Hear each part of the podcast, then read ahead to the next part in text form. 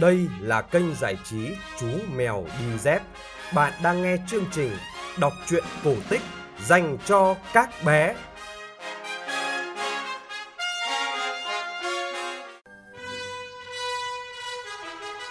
Xin chào các bạn nhỏ, chúng ta lại gặp nhau trong chương trình kể chuyện cổ tích phát vào 9 giờ tối các ngày thứ ba, năm, 7 và chủ nhật hàng tuần trên kênh giải trí Chú Mèo Đi Dép. Tối nay chúng ta sẽ cùng nghe một câu chuyện siêu siêu siêu dài có tên là Hai anh em. Đây là một chuyện nằm trong tuyển tập truyện cổ Grimm.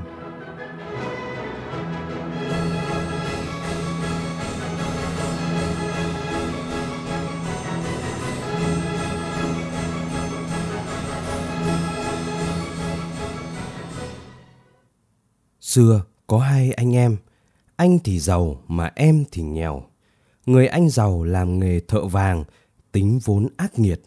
Người em tết trổi bán kiếm ăn, tính tình hiền hậu ngay thật. Người em có hai con đẻ sinh đôi, giống nhau như hai giọt nước.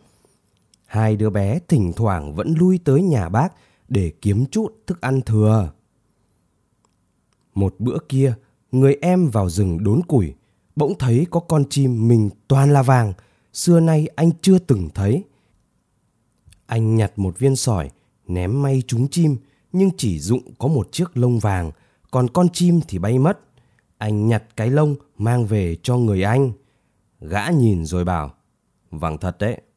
Rồi gã trả tiền cho em. Bữa sau, người em trèo lên một gốc bạch dương, định chặt lấy mấy cành. Tình cờ lại thấy con chim hôm trước bay đi. Anh tìm một lát thì thấy tổ chim, bên trong có một quả trứng vàng. Anh nhặt trứng đem về cho người anh.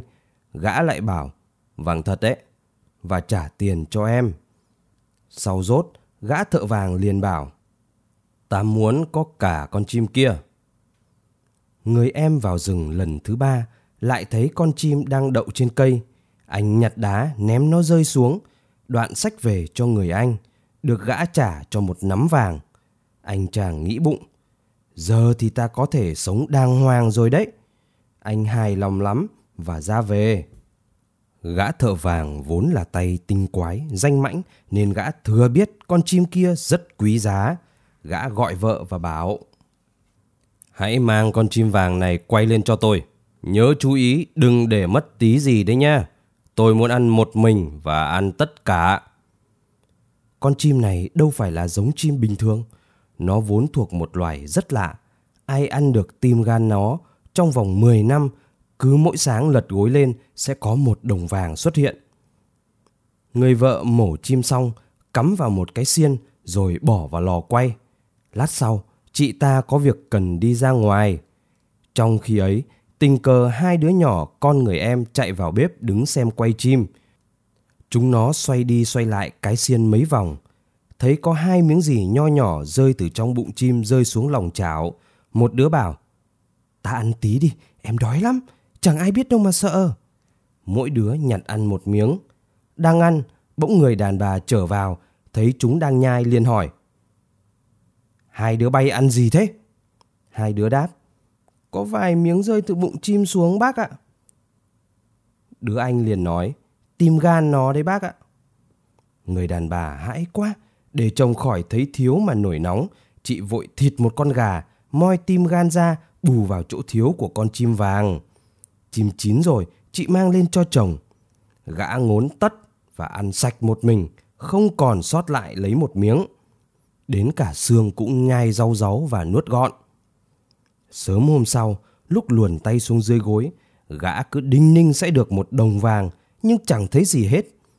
Còn hai đứa nhỏ, chúng không ngờ là vận may đã đến với chúng. Sớm hôm sau, lúc chúng thức giấc, bỗng có vật gì rơi xuống đất, tiếng kêu lanh lảnh. Chúng nhặt lên, té ra là hai đồng vàng. Chúng vội đem cho bố.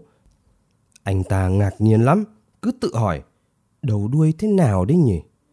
Nhưng rồi sáng hôm sau, lại được hai đồng nữa và cứ thế. Anh ta bèn sang tìm người anh và kể cho anh nghe câu chuyện lạ. Gã thợ vàng hiểu ngay là thế nào rồi. Chắc là hai đứa bé đã sơi mất cỗ tim gan trong con chim vàng của gã. Vốn tính tham lam cay nghiệt để báo thù, gã mới bịa chuyện ra để dọa em. Chết rồi, các cháu nó giỡn với quỷ rồi đấy. Chú chớ có lấy vàng và cũng chẳng nên cho chúng nó ở nhà nữa đâu. Quỷ đã ám chúng và có thể sẽ còn hại cả nhà chú nữa đấy. Nguy hiểm lắm. Đuổi ngay hai đứa nó đi. Người em rất mê tín, nghe nói vậy thì sợ lắm, nên mặc dù lòng đau như cắt, anh đành dắt hai con vào rừng và ngậm ngùi bỏ con lại đó. Hai đứa trẻ quanh quẩn mãi trong rừng mà chẳng tìm được lối về. Dần dần chúng bị lạc vào rừng càng sâu hơn. Về sau chúng gặp một người đi săn. Người ấy hỏi Các cháu là con cái nhà ai thế này? Chúng đáp Chúng cháu là con người Tết trổi nghèo ạ. Chúng kể cho người đi săn biết chuyện cha của chúng không muốn giữ chúng ở nhà nữa chỉ vì sáng nào ở dưới gối của chúng cũng có một đồng vàng. Người đi săn bảo Được, có gì khó khăn đâu, miễn là các cháu cứ sống cho ngay thật và chớ có lười biếng. Người đi săn tốt bụng này vốn không có con, thấy hai đứa trẻ dễ thương, anh đưa luôn chúng về nhà mình và bảo Ta sẽ nuôi các cháu làm con ta. Anh truyền cho chúng nghề thợ săn và cất hộ chúng những đồng vàng mà sáng sáng chúng vẫn nhận được để sau này còn dùng tới. Khi những đứa bé đã lớn, một hôm bố nuôi mới dắt cả hai vào rừng và bảo Bữa này các con phải bắn thử để ta còn làm lễ cho các con chính thức vào nghề. Ba người vào chỗ ẩn nấp, nhưng họ đợi mãi chẳng thấy có con thú nào mò tới. Bác thợ săn mới ngẩng đầu nhìn lên thì bắt gặp một đàn vịt trời trắng như tuyết đang xếp thành đội hình chữ V bay qua. Bác bảo con lớn, con thử hạ mỗi góc một con coi nào. Người con lớn bắn và đạt được đúng như lời bố dặn. Lát sau lại có một đàn nữa bay tới. Bác lại bảo con thứ hai thử hạ ở mỗi góc một con. Anh chàng này cũng bắn không trượt phát nào. Bố nuôi bảo, ta công nhận từ nay các con được chính thức vào nghề. Tiếp đó, hai anh em vào rừng, bàn bạc và nhất trí với nhau điều gì đó. Tối đến, lúc ngồi vào bàn ăn, chúng mới thưa với bố nuôi. Chúng con sẽ chẳng chịu ăn đâu nếu như bố không thuận cho chúng con một điều. Bố nuôi hỏi, thế các con muốn điều gì vậy? Hai đứa đáp, giờ chúng con đã học hành thành nghề rồi, muốn đi thử tài với thiên hạ một phen, xin bố hãy cho chúng con đi. Bác thợ săn vui lòng lắm. Các con ăn nói đúng như những người thợ săn dũng cảm. Điều mong muốn của các con cũng chính là điều ước nguyện của bố. Các con cứ đi đi, tất sẽ thành công. Ba người lại ăn uống rất vui vẻ. Tới ngày đã định, bố nuôi tặng mỗi con một khẩu súng với một con chó săn. Số vàng đã dành dụng bấy lâu nay cũng trả cho con mang đi tùy theo ý muốn. Bác đi tiễn các con một thôi đường. Lúc chia tay, bác còn cho thêm mỗi người một con dao sáng loáng và bảo Khi nào các con từ biệt nhau, nhớ cắm con dao này vào một gốc cây. Lúc trở về, cứ xem dao là khắc biết tin nhau. Rút dao ra, nếu thấy han gì, tức là người vắng mặt đã chết. Trái lại, dao còn sáng, tức là người còn sống. Hai anh em đi miết tới một khu rừng lớn, đi trọn một ngày mà vẫn chưa hết rừng. Họ phải ngủ đêm ở đó và lấy lương khô ra ăn. Lại đi chọn một ngày hôm sau nữa cũng vẫn chưa hết rừng. Lương ăn đã cạn rồi. Anh bảo em, Ừ, phải bắn con gì ăn cho đỡ đói em ạ. Nói xong, anh nạp đạn và tìm quanh. Thấy có con thỏ chạy tới, anh dương súng ngắm nhưng thỏ kêu Hãy tha mạng cho tôi, tôi xin nộp ngài hai con thỏ con. Nó nhảy ngay vào bụi, sau đó tha ra hai chú thỏ con. Mấy con vật nhỏ này trông rất đáng yêu. Hai người nhớ tới tình cảnh lạc trong rừng của mình năm xưa, động lòng thương không nỡ giết nó. Họ giữ chúng lại và mang theo. Hai con thỏ cũng bám rất sát giấu chân hai người. Một lát sau đó, họ lại gặp một con cáo. Người em định dương súng bắn thì cáo lại kêu lên. Hãy tha mạng cho tôi, tôi xin nộp hai con cáo nhỏ. Cáo tha ra hai chú cáo nhỏ. Hai người lại cũng không nỡ giết, cho đi cùng cả với hai con thỏ. Một lát sau, một con sói ở rừng rậm đi ra. Hai người định bắn thì sói kêu. Hãy tha mạng cho tôi, tôi xin nộp hai con sói nhỏ. Họ cho hai con sói nhỏ nhập đàn với mấy con kia cùng đi. Rồi họ lại gặp một con gấu, nhưng gấu cũng tham sống nên kêu. Hãy tha mạng cho tôi, tôi xin nộp hai con gấu nhỏ. Hai con gấu nhỏ được nhập cùng đàn với mấy con vật trên, thế là thành tám con tất cả. Sau đó họ gặp một con sư tử, sư tử rũ bờm tiến lại, nhưng hai người nào có sợ. Họ dương súng ngắm. Sư tử thấy thế vội kêu ngay. Hãy tha mạng cho tôi, tôi xin nộp hai con sư tử con. Nó tha hai con nó ra, thế là hai người đã có một đôi sư tử, một đôi gấu, một đôi sói, một đôi cáo và một đôi thỏ theo hầu. Trong bụng vẫn đói, họ mới bảo hai con cáo. Này, các chú cáo, các chú vốn danh mãnh đa mưu lại đi đứng nhẹ nhàng, hãy kiếm cái gì ăn đi. Cáo đáp, cách đây không xa có một thôn nhỏ, bọn tôi vẫn thường tới đó ăn trộm gà để chúng tôi xin dẫn đường. Hai người tìm vào thôn mua một ít thức ăn, lại không quên cho cả mấy con vật cùng ăn, rồi tiếp tục ra đi. Hai con cáo vốn đã biết quá rõ trong vùng ấy có những nơi nào nuôi gà, nên chúng chỉ đường cho hai người thợ săn rất rành. Đi quanh quẩn đã khá lâu, vẫn chẳng tìm được ra chốn nào có việc làm mà lại có thể ở cùng nhau, nên hai anh em bàn với nhau. Chỉ còn cách là ta chia tay nhau thôi. Hai người chia đám súc vật ra, mỗi người lấy một con sư tử, một con gấu, một con sói, một con cáo và một con thỏ. Rồi họ từ biệt nhau, hứa sẽ giữ tình anh em trọn đời và cắm con dao mà bố nuôi đã cho lên một gốc cây. Một người theo hướng đông mà đi, còn người kia lần theo hướng tây.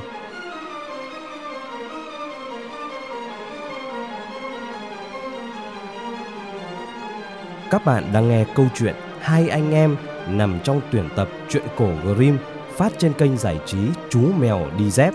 Để ủng hộ chương trình, các bạn có thể donate vào tài khoản của Chú Mèo Đi Dép tại đường link phía dưới.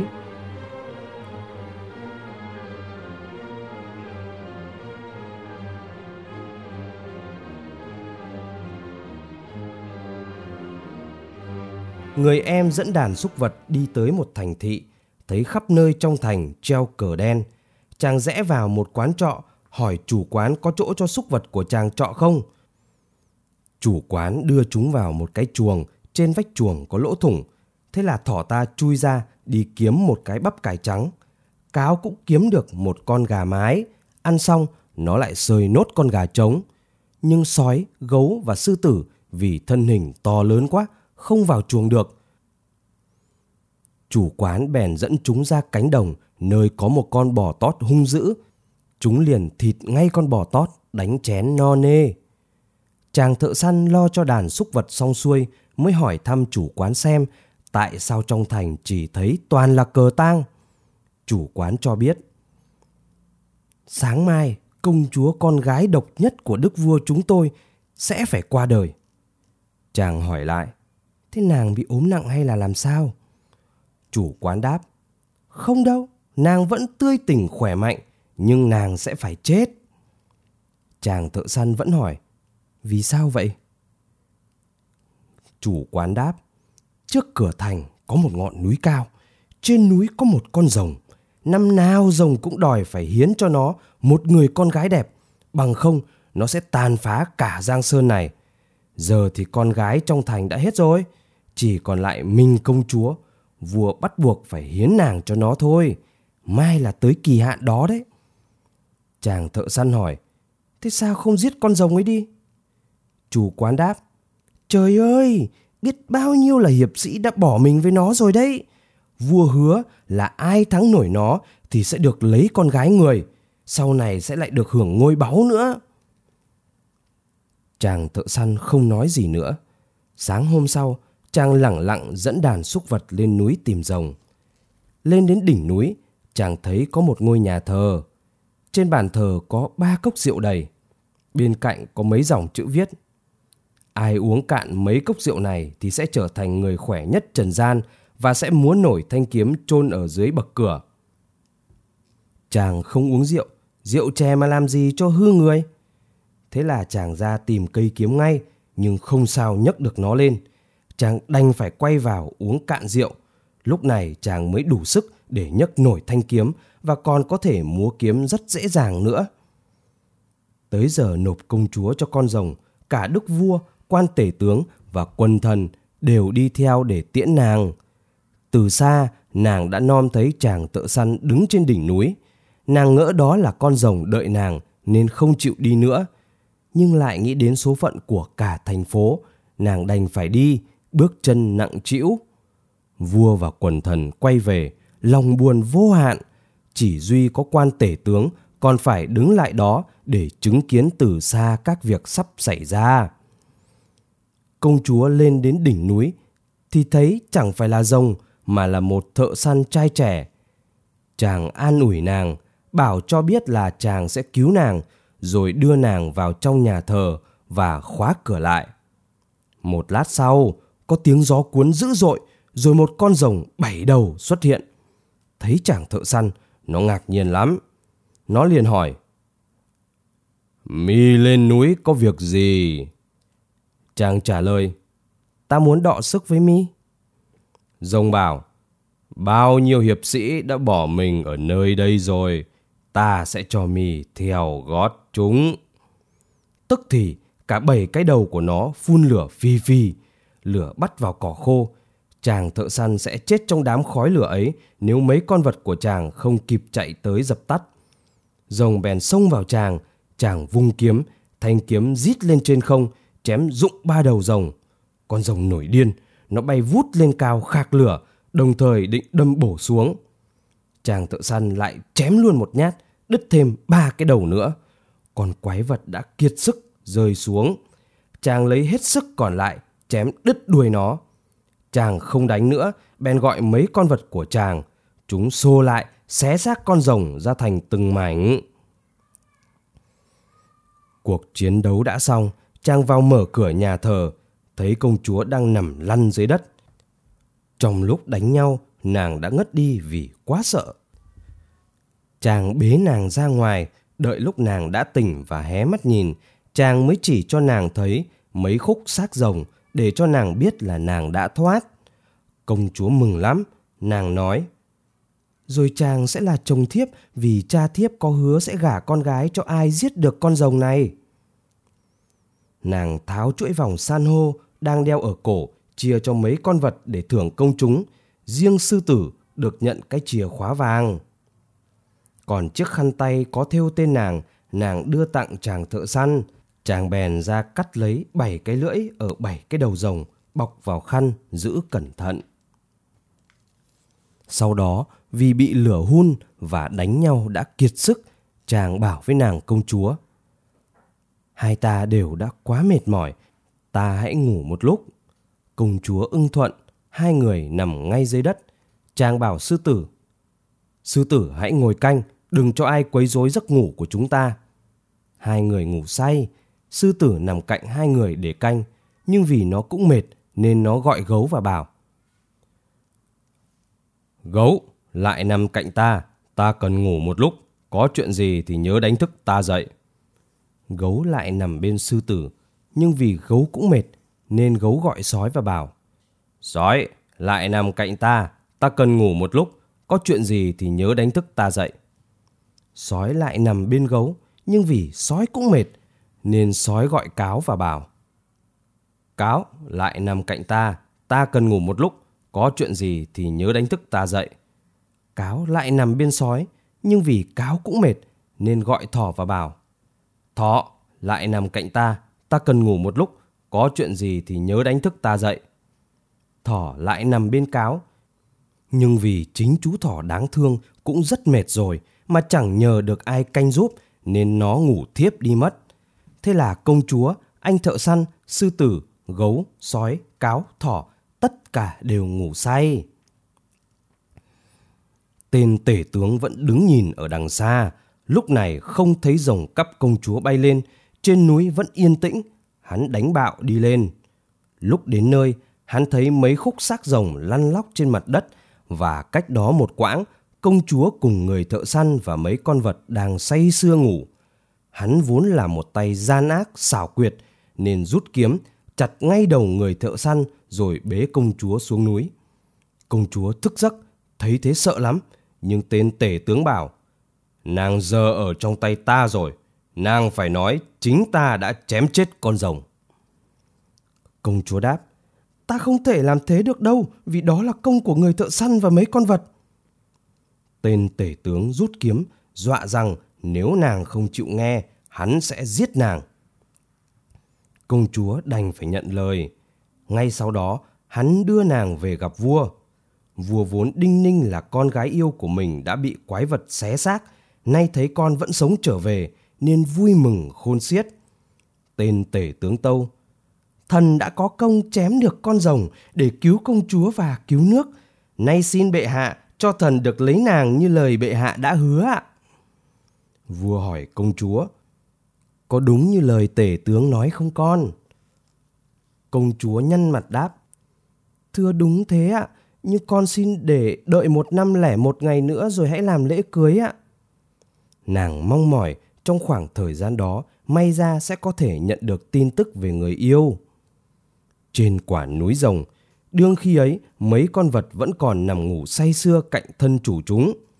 Bỗng có một con ong đất bay đến đậu ngay trên mũi thỏ. Thỏ giơ chân lên gạt nó, rồi lại ngủ. Ong bay lại lần thứ hai, đốt luôn vào mũi thỏ một cái. Thỏ đau quá, giật mình tỉnh dậy. Nó đánh thức cáo, cáo đánh thức sói, sói đánh thức gấu, gấu đánh thức sư tử. Sư tử dậy, thấy công chúa đã biến đâu mất, chỉ còn chủ mình nằm chết ở đó. Nó giống lên rất dữ dội và hét. Kẻ nào đã làm việc này? Gấu, sao ngươi không đánh thức ta? Gấu lại hỏi sói. Sao sói không đánh thức ta?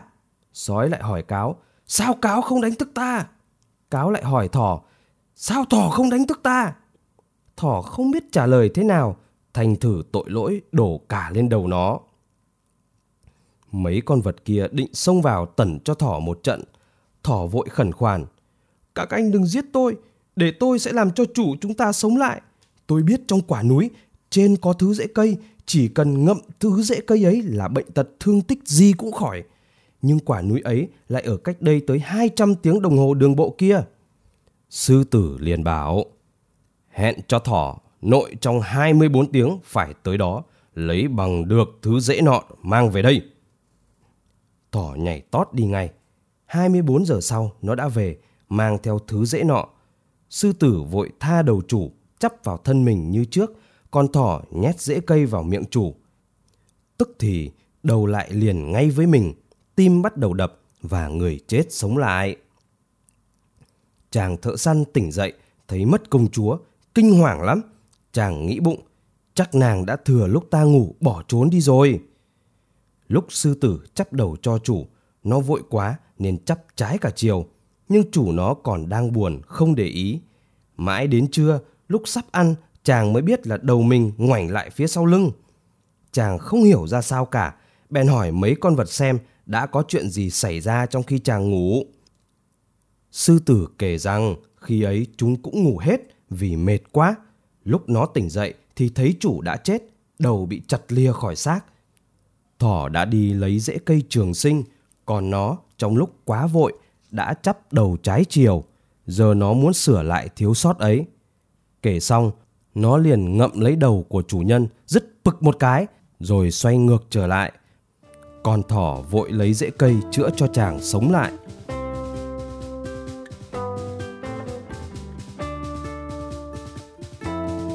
Các bạn đang nghe câu chuyện Hai anh em nằm trong tuyển tập truyện cổ Grimm phát trên kênh giải trí Chú Mèo Đi Dép. Để ủng hộ chương trình, các bạn có thể donate vào tài khoản của Chú Mèo Đi Dép tại đường link phía dưới.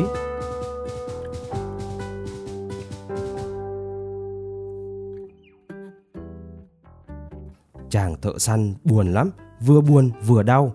Chàng đi đây đi đó, dạy mấy con vật nhảy múa làm trò vui cho thiên hạ xem. Đúng một năm sau, chàng trở lại thành thị, chỗ chàng đã cứu công chúa ngày trước. Lần này thấy phố xá treo toàn cờ đỏ.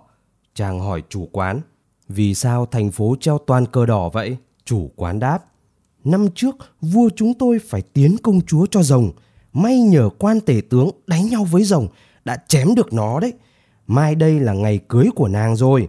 Chính vì vậy mà năm trước phố xá treo cờ đen để chịu tang, còn hôm nay á treo cờ đỏ để ăn mừng. Trưa hôm sau, chàng thợ săn bảo chủ quán. Ông chủ, có tin là bữa nay ta sẽ lấy được bánh mì ở tận bàn tiệc của nhà vua về đây ăn không? Chủ quán thưa, Ôi, tôi chẳng dám tin đâu. Vâng, thế thì tôi xin cuộc với ngài 100 đồng tiền vàng luôn đấy. Chàng thợ săn nhận đánh cuộc. Chàng cũng đưa ra một cái túi đựng 100 đồng vàng. Đoạn chàng gọi thỏ vào bảo. Chú thỏ, chú có tài nhảy nhót. Chú hãy vào lấy bánh của vua đem ra đây cho chúng ta ăn. Thỏ vốn bé nhất đám, chẳng thể sai con vật nào khác nên đành phải đi lấy. Nó nghĩ bụng, một mình mình chạy giữa phố thế này tất bị chó săn đuổi mất thôi. Quả như nó nghĩ, nó bị mấy con chó rượt đuổi theo, xém tí nữa thì bắt được nó. Nhưng thỏ lách rất nhanh và lẩn ngay được vào một cái tròi gác mà tên lính canh chẳng biết gì hết. Đàn chó xông tới, định lôi nó ra, nhưng tên lính canh lại ngỡ đàn chó muốn giỡn với mình. Hắn nổi nóng, phang luôn mấy báng súng. Lũ chó sủa om sòm, rồi chạy mất. Thỏ thấy đã hết nguy hiểm, nhảy luôn vào trong lâu đài. Nó đến thẳng chỗ công chúa, lèn vào dưới gầm ghế nàng ngồi, khẽ cào chân nàng. Công chúa tưởng là con chó của nàng nên mắng. Mày có đi chỗ khác không? Thỏ cào lần thứ hai, công chúa lại mắng. Mày có đi chỗ khác không? Nhưng thỏ không hề bối rối, nó cào lần thứ ba. Công chúa mới nhòm xuống và nhờ cái dây buộc ở cổ thỏ, nàng nhận ra được nó. Nàng bế nó lên, mang vào phòng và hỏi. Thỏ yêu quý ơi, thỏ muốn gì thế? Thỏ đáp. Chủ tôi là người giết con rồng, hiện đã tới đây rồi đấy. Người sai tôi vào xin một tấm bánh mì của vua vẫn ăn. Công chúa nghe nói thì mừng lắm. Nàng cho gọi ngay người thợ làm bánh vào, sai lấy một tấm bánh, thứ mà vua vẫn thường ăn. Thỏ lại nói, xin cho người thợ làm bánh đem tôi ra ngoài để lũ chó săn khỏi hại tôi nhé. Người thợ làm bánh đem thỏ đến tận trước cửa nhà trọ. Thỏ ôm tấm bánh bằng hai chân trước, đi bằng hai chân sau, đem vào cho chủ. Chàng thợ săn bảo chủ quán. Thấy chưa, ông chủ quán ơi, trăm đồng vàng kia là của tôi rồi nhá. Chủ quán ngạc nhiên lắm, nhưng chàng thợ săn đã nói tiếp. Ông chủ ạ, à, bánh đã có rồi, giờ tôi lại muốn ăn cả món thịt rán của nhà vua nữa kia. Chủ quán bảo, để xem thế nào nhưng anh ta không dám đánh cuộc nữa. Chàng thợ săn liền gọi cáo và bảo Chú cáo, chú hãy vào lấy món thịt rán của nhà vua đem ra đây cho chúng ta ăn. Con cáo lông đỏ này luôn còn tai hơn thỏ. Nó cứ tìm ngóc ngách mà đi nên không bị mấy con chó trông thấy. Nó lẻn vào dưới gầm ghế công chúa ngồi, cào lên chân nàng. Công chúa nhìn xuống, thấy sợi dây buộc ở cổ cáo, nhận ra nó, đem nó vào phòng và hỏi Cáo yêu quý ơi, cáo muốn gì thế? Cáo đáp, chủ tôi là người giết con rồng, hiện đã ở đây rồi. Người sai tôi vào xin một miếng thịt rán mà vua vẫn ăn. Công chúa cho gọi đầu bếp, sai làm món thịt rán vua vẫn ăn, đem ra cửa cho cáo. Cáo bưng lấy đĩa thịt, vẩy đuôi, đuổi lũ ruồi bâu trên thịt, rồi mới đem về cho chủ. Chàng thợ săn bảo chủ quán. Thấy chưa, ông chủ quán ơi, bánh, thịt đã có rồi. Bây giờ ta muốn ăn cả món rau của nhà vua nữa cơ.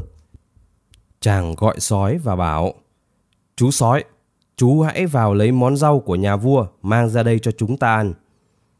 Sói chẳng sợ ai cả nên nó vào thẳng trong lâu đài. Nó đến phòng công chúa, khẽ kéo áo nàng để buộc nàng phải nhìn xuống.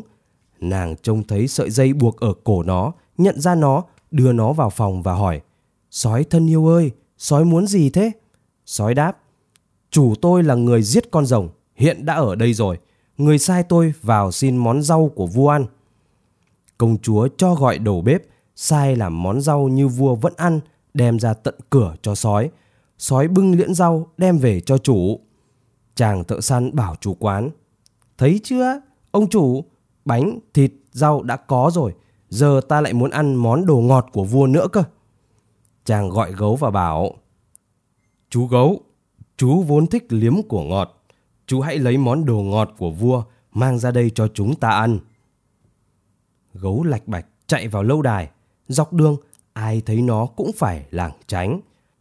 Tới chỗ có lính canh, tên lính giơ súng định ngăn không cho nó đi. Nó nhảy ngay lên, vả cho tên lính mấy cái vào má trái và má phải, cả cái tròi gác đổ sập. Nó lại thẳng đường đi vào chỗ công chúa, đứng ngay sau lưng nàng mà khẽ gầm gừ. Công chúa quay lại nhận ra gấu, bèn gọi nó vào phòng và bảo Gấu thân yêu ơi, gấu muốn gì thế? Gấu đáp Chủ tôi là người đã giết con rồng. Hiện ngài đã ở đây rồi.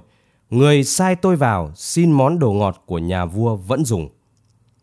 Công chúa vội cho gọi người thợ làm bánh ngọt, sai làm thứ bánh ngọt vua thường ăn, mang ra cửa cho gấu. Gấu liếm cho đường rơi bên dưới lên cả phía trên, rồi nó mới đứng dậy, bưng âu bánh đem về cho chủ. Chàng thợ săn bảo với chủ quán. Thấy chưa ông chủ, bánh, thịt, rau, đồ ngọt có cả rồi. Giờ ta lại muốn uống thứ rượu nho của vua vẫn thường dùng. Chàng gọi sư tử vào và bảo Chú sư tử, chú vốn cũng thích rượu.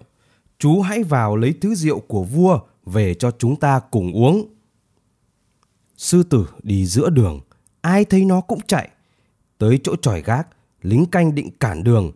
Nó giống lên một tiếng, mọi thứ bắn tung đi hết. Sư tử đến trước phòng vua, quất đuôi lên cửa. Công chúa bước ra, thoạt đầu nàng thấy rất kinh khủng, nhưng rồi nàng nhận ra nó nhờ có cái khóa vàng treo ở cổ. Nàng gọi nó vào phòng và hỏi, Sư tử thân yêu ơi, sư tử muốn gì thế? Sư tử đáp, Chủ tôi là người đã giết con rồng, hiện đã ở đây rồi. Người sai tôi vào xin thứ rượu nho mà nhà vua vẫn uống. Công chúa vội cho gọi người hầu rượu, sai đem thứ rượu nho vua vẫn uống ra cho sư tử. Sư tử nói, để tôi đi theo xem có đúng thứ ấy không. Nó liền đi theo người hầu rượu. Xuống đến dưới hầm, người này định lấy cho các thứ rượu mà bọn người hầu vẫn uống. Sư tử bảo, khoan, đợi ta nếm đã. Nó tự rót lấy nửa bình, tu một hơi cạn giáo. Nó bảo, không, không phải thứ này. Người hầu rượu liếc trộm nó rồi ra chỗ thùng rượu khác, định lấy thứ rượu vẫn dành cho quan tể tướng. Sư tử lại bảo, khoan, để ta nếm xem đã. Nó tự rót nửa bình nữa, tu cạn. Có khá hơn nhưng vẫn chưa phải. Người hầu rượu phát cáu với nó. Sư tử thì biết quái gì về rượu. Tức thì gã bị sư tử vả ngay cho một cái vào sau gáy, phục xuống đất bất tỉnh nhân sự. Lúc tỉnh lại rồi, gã không dám nói gì nữa, cứ lẳng lặng đưa sư tử đến bên một cái hầm đặc biệt nhỏ nhắn, trong đó là rượu của vua. Xưa nay, ngoài vua ra không ai được uống. Sư tử lại rót lấy nửa bình nếm trước. Xong nó bảo, có thể đúng đấy. Nó sai gã kia chiết sáu chai đầy rồi cùng đi lên. Lúc ra tới bên ngoài, nó thấy choáng choáng hơi say. Gã kia phải đem rượu ra tận cửa cho nó. Nó ngoạm giỏ rượu vào mồm, tha về cho chủ. Chàng thợ săn bảo chủ quán. Thấy chưa ông chủ, bánh này, thịt này, rau này, đồ ngọt này, rượu nho của vua đã có cả rồi. Giờ thì ta mới cùng mấy con vật thưởng thức đây. Chàng ngồi vào ăn uống, lại chia cả cho thỏ, cáo, sói, gấu, sư tử cùng ăn và cùng uống. Chàng thấy công chúa vẫn yêu mình nên vui lắm. Ăn xong, chàng bảo, Này ông chủ, tôi đã ăn và uống như vua rồi. Giờ tôi muốn vào chiều để xin lấy công chúa. Chủ quán hỏi, Xin thế nào được? Công chúa đã có nơi có trốn rồi, mà hôm nay là ngày cưới kia mà. Chàng bèn rút túi, lấy ra cái khăn tay mà công chúa đã cho chàng ở trên núi rồng khi trước. Trong khăn vẫn gói bảy cái lưỡi của con rồng. Chàng nói, ta có vật này trong tay, nó sẽ giúp ta được việc đấy. Chủ quán xem cái khăn rồi bảo, tin gì thì tin, chứ điều đó tôi không thể tin được. Tôi sẵn lòng xin cuộc cả nhà cửa sân vườn luôn đấy. Chàng thợ săn lại lấy ra một cái túi Bên trong có một nghìn đồng vàng đặt lên bàn rồi nói ta cũng xin cuộc chỗ vàng này. Ở bàn ăn trong cung, vua hỏi công chúa, mấy con thú cứ đi ra đi vào trong cung, chúng đến chỗ con có việc gì thế? Nàng đáp, con chẳng dám tâu trình đâu, xin cha cứ cho gọi chủ nhân của chúng tới đây, cha sẽ rõ. Vua sai kẻ hầu đến quán trọ, mời người lạ mặt. Kẻ hầu đến, đúng như chàng thợ săn đã đánh cuộc với chủ quán. Chàng bảo, Ông thấy chưa, ông chủ, vua sai kẻ hầu ra mời tôi đấy, nhưng tôi chẳng đi như thế này đâu. Chàng lại bảo người hầu, Anh về tâu với vua, xin hãy gửi hoàng bào cho ta, xin hãy cấp cho ta một cỗ xe sáu ngựa với một số quân hầu. Vua được tin báo, hỏi công chúa, làm sao bây giờ? Công chúa đáp, xin cứ triệu và cấp đủ mọi thứ như chàng đòi, sẽ không uổng đâu ạ. Vua bèn sai người đem áo hoàng bào với một cỗ xe sáu ngựa cấp cho chàng, lại cấp cho một số người để hầu hạ chàng. Chàng thợ săn thấy đoàn người kéo đến, bảo với chủ quán, Thấy chưa ông chủ? Thế là tôi được triệu, đúng như tôi đòi đấy nhá. Chàng mặc hoàng bào, cầm theo chiếc khăn gói lưỡi rồng rồi lên xe vào trầu. Vua thấy chàng đã đến, hỏi con gái. Ta tiếp hắn thế nào đây? Nàng đáp, xin người cứ ra đón, sẽ không uổng đâu ạ. Vua bèn ra đón chàng, đưa chàng vào, mấy con vật cũng theo sau. Vua chỉ cho chàng ngồi cạnh mình với công chúa, còn tên tể tướng ngồi ghế chú rể ở phía bên kia, nhưng gã không nhận ra được chàng. Vừa khi đó, bảy chiếc đầu rồng được đem ra bày, vua phán. Bữa nay, ta gả con cho quan tể tướng là để thưởng cái công đã chém được bảy chiếc đầu này. Chàng thợ săn liền đứng lên, ra mở từng đầu một và hỏi, thế bảy cái lưỡi rồng đâu rồi? Tên tể tướng sợ tái mặt, không biết trả lời ra sao. Sau cùng gã nói liều, rồng thì làm gì có lưỡi?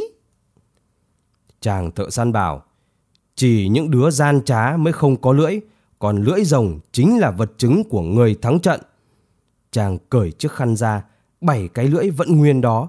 Chàng lắp từng cái một vào từng cái đầu rồng, quả nhiên đều khớp hết. Sau đó, chàng lại đưa cho công chúa xem chiếc khăn thêu tên nàng và hỏi nàng đã cho ai chiếc khăn này. Công chúa đáp, đây là chiếc khăn con đã cho người đã chém chết con rồng. Chàng gọi từng con vật, tháo lấy mấy sợi dây buộc ở cổ chúng, rồi tháo cái khóa vàng ở cổ sư tử, đưa cho công chúa và hỏi nàng đây là của ai. Nàng đáp, mấy sợi dây buộc cổ và cái khóa vàng này đều là của thiếp, thiếp cho mấy con vật để thưởng cho chúng đã góp công diệt rồng. Khi ấy chàng thợ săn mới nói, Thừa lúc thần đánh rồng xong mệt mỏi ngủ đi mất, tên tể tướng kia đã đến để chặt đầu thần. Sau đó gã đưa công chúa đi và mạo nhận là chính gã đã chém con rồng. Mấy cái lưỡi, chiếc khăn tay với mấy sợi dây buộc cổ đã chứng minh là gã nói dối. Chàng lại kể tiếp chuyện mấy con vật đã đi kiếm rễ cây thần về cứu chàng như thế nào. Một năm qua, chàng đã đi phiêu bạt những đâu, rồi cuối cùng lại quay trở về nơi đây, nhờ chủ quán trọ nói cho nghe mà biết được mưu gian của tên tể tướng. Vua bèn hỏi công chúa, có đúng chàng là người đã chém rồng không? Nàng đáp, muôn tâu, đúng thế ạ, giờ con mới dám nói ra cái tội của tên tể tướng. Con không nói thì chuyện cũng lộ rồi. Nó đã bức con phải hứa giữ kín mà con xin để một năm lẻ một ngày sau hãy làm lễ cưới, chính cũng vì chuyện này đấy ạ. Vua cho triệu 12 vị mưu sĩ đến để luận tội tên tể tướng. Các mưu sĩ khép hắn vào án tử hình. Xử tội hắn xong, vua cho chàng thợ săn lấy công chúa, lại phong chàng làm phó vương trong cả nước. Đám cưới được tổ chức rất trọng thể. Phó vương cho người đi mời bố đẻ và bố nuôi mình – tặng hai người rất nhiều châu báu. Chàng cũng không quên người chủ quán trọ. Chàng cho triệu người ấy vào và bảo Thấy không ông chủ, tôi đã lấy công chúa rồi. Nhà cửa, sân vườn nhà ông giờ là của tôi đấy nhá. Chủ quán thưa, như vậy là đúng lý ạ. Nhưng vị phó vương đã bảo, thôi, nhà cửa sân vườn ông cứ giữ, còn một nghìn đồng vàng nọ ta tặng thêm cho ông đấy. Phó vương với công chúa từ đó sống rất vui vẻ và hạnh phúc. Chàng thích săn bắn nên đi săn luôn. Mấy con vật trung thành cũng đi theo chủ.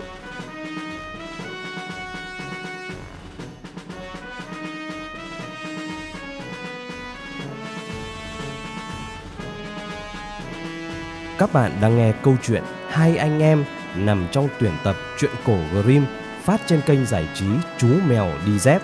Để ủng hộ chương trình, các bạn có thể donate vào tài khoản của Chú Mèo Đi Dép tại đường link phía dưới.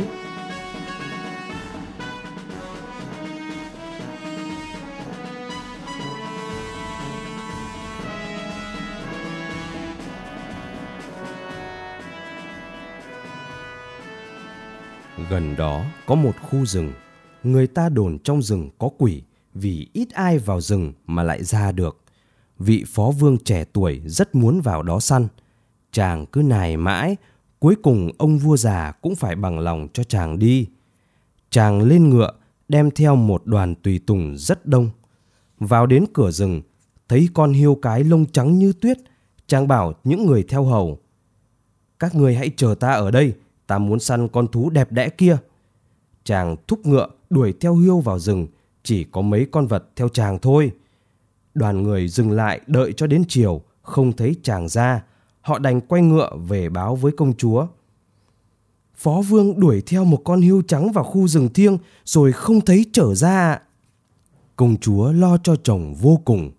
Trong lúc ấy, chàng vẫn mải đuổi theo con thú mà không sao theo kịp được nó. Cứ đúng lúc chàng thấy vừa tầm bắn thì nó lại nhảy ra xa hơn và cứ thế rồi nó biến đâu mất. Lúc này chàng mới thấy mình đã vào quá sâu trong rừng. Chàng đưa tù và lên rúc một hồi, không ai nghe thấy tiếng tù và của chàng.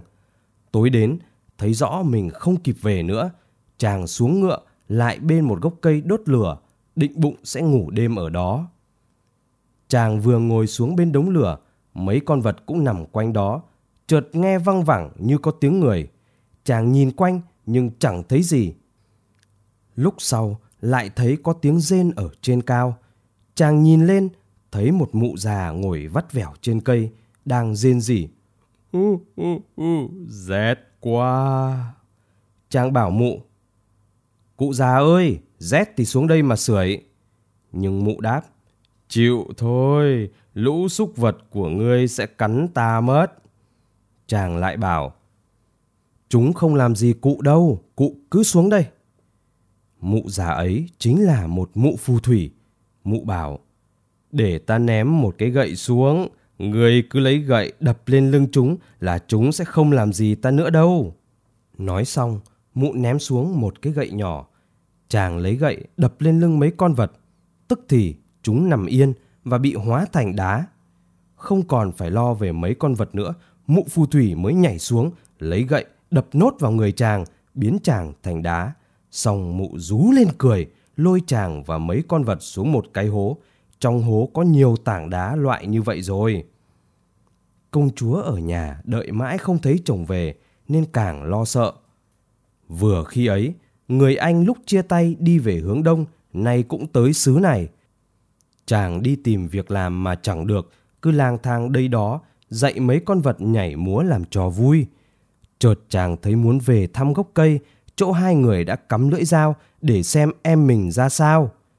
Trở về đó, chàng thấy bên mặt dao của em đã bị dỉ mất một nửa, chỉ có một nửa vẫn sáng.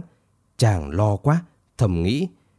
Chắc là em ta gặp nạn lớn rồi, nhưng may mà còn cứu được vì nửa dao kia vẫn sáng. Chàng vội dẫn đàn xúc vật đi về hướng Tây. Lúc tới cổng thành, lính canh ra hỏi có cần phải vào tin cho công chúa biết không? Từ mấy hôm nay, công chúa rất lo lắng vì sự vắng mặt của phó vương. Nàng chỉ sợ phó vương đã gặp tai họa trong rừng mất rồi. Lính canh tưởng chàng chính là vị phó vương trẻ tuổi vì non chàng giống em như hệt, lại cũng có một đám súc vật đi theo.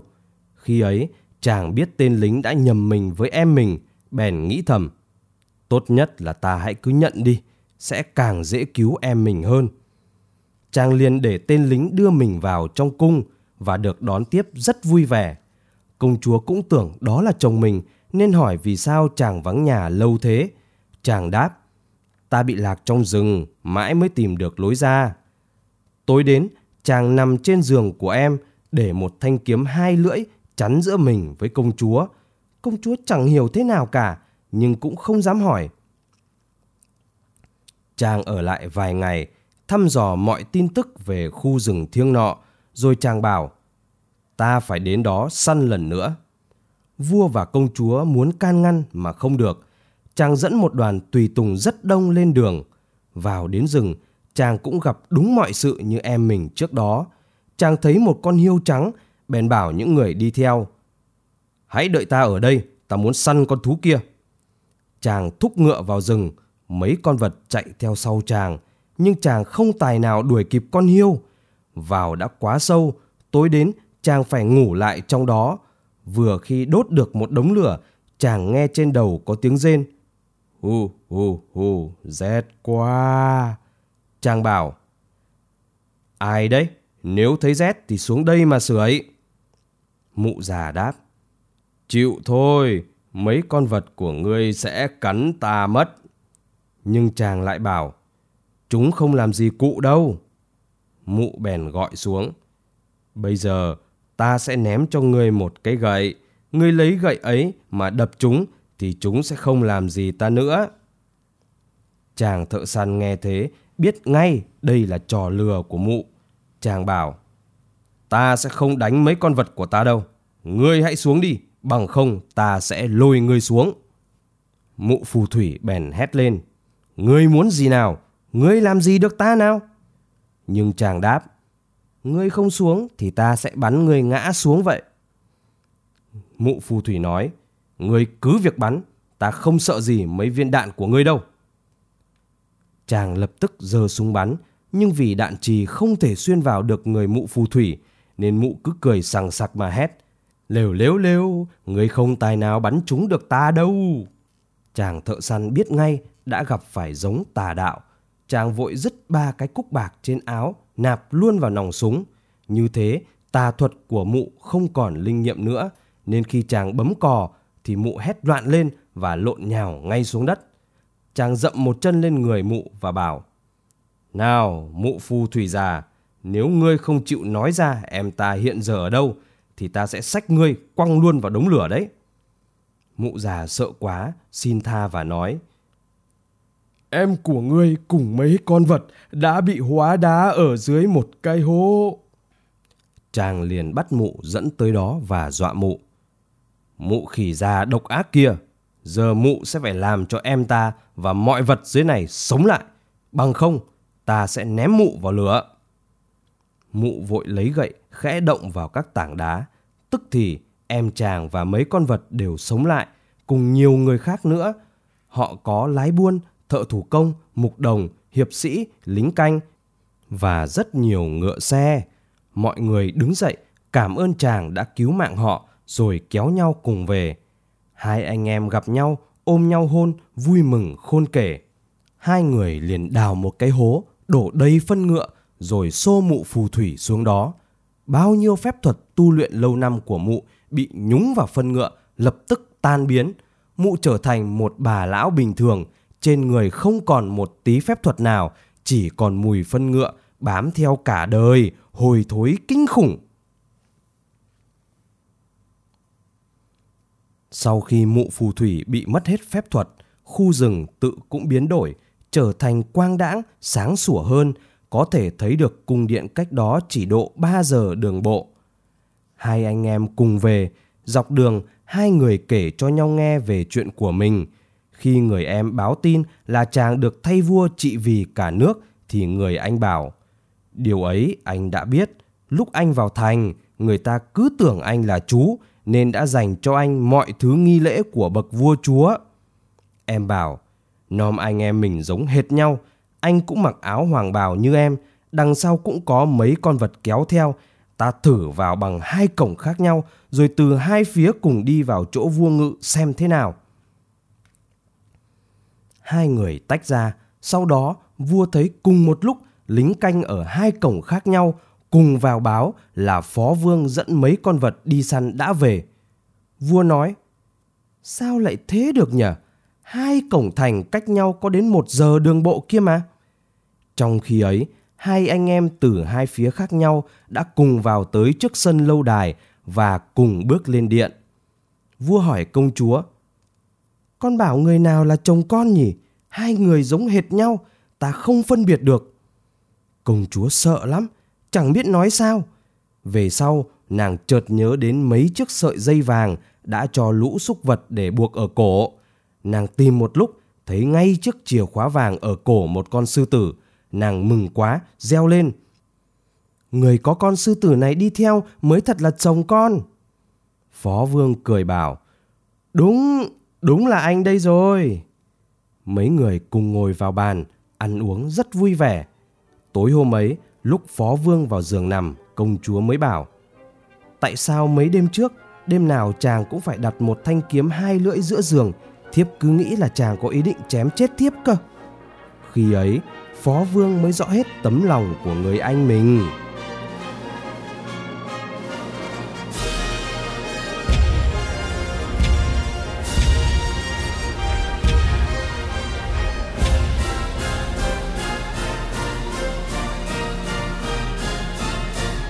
Các bạn vừa nghe xong câu chuyện cổ tích Hai anh em nằm trong kho tàng truyện cổ Grimm. Chuyện được phát trên kênh giải trí Chú Mèo Đi Dép. Kênh giải trí Chú Mèo Đi Dép đã có mặt trên Apple Podcast, Spotify và Google Podcast. Bố mẹ nhớ like và chia sẻ cho mọi người cùng biết để kênh Chú Mèo mau lớn nhé. Để biết thêm thông tin về các chương trình của Chú Mèo Đi Dép, các bạn có thể truy cập website chú mèo đi dép.com. Nếu thấy câu chuyện thú vị, quý vị phụ huynh hãy donate vào tài khoản của chú mèo đi dép tại đường link phía dưới. Chúng ta sẽ gặp lại nhau trong chương trình kể chuyện lần sau. Còn bây giờ, xin chào và chúc bé ngủ ngon.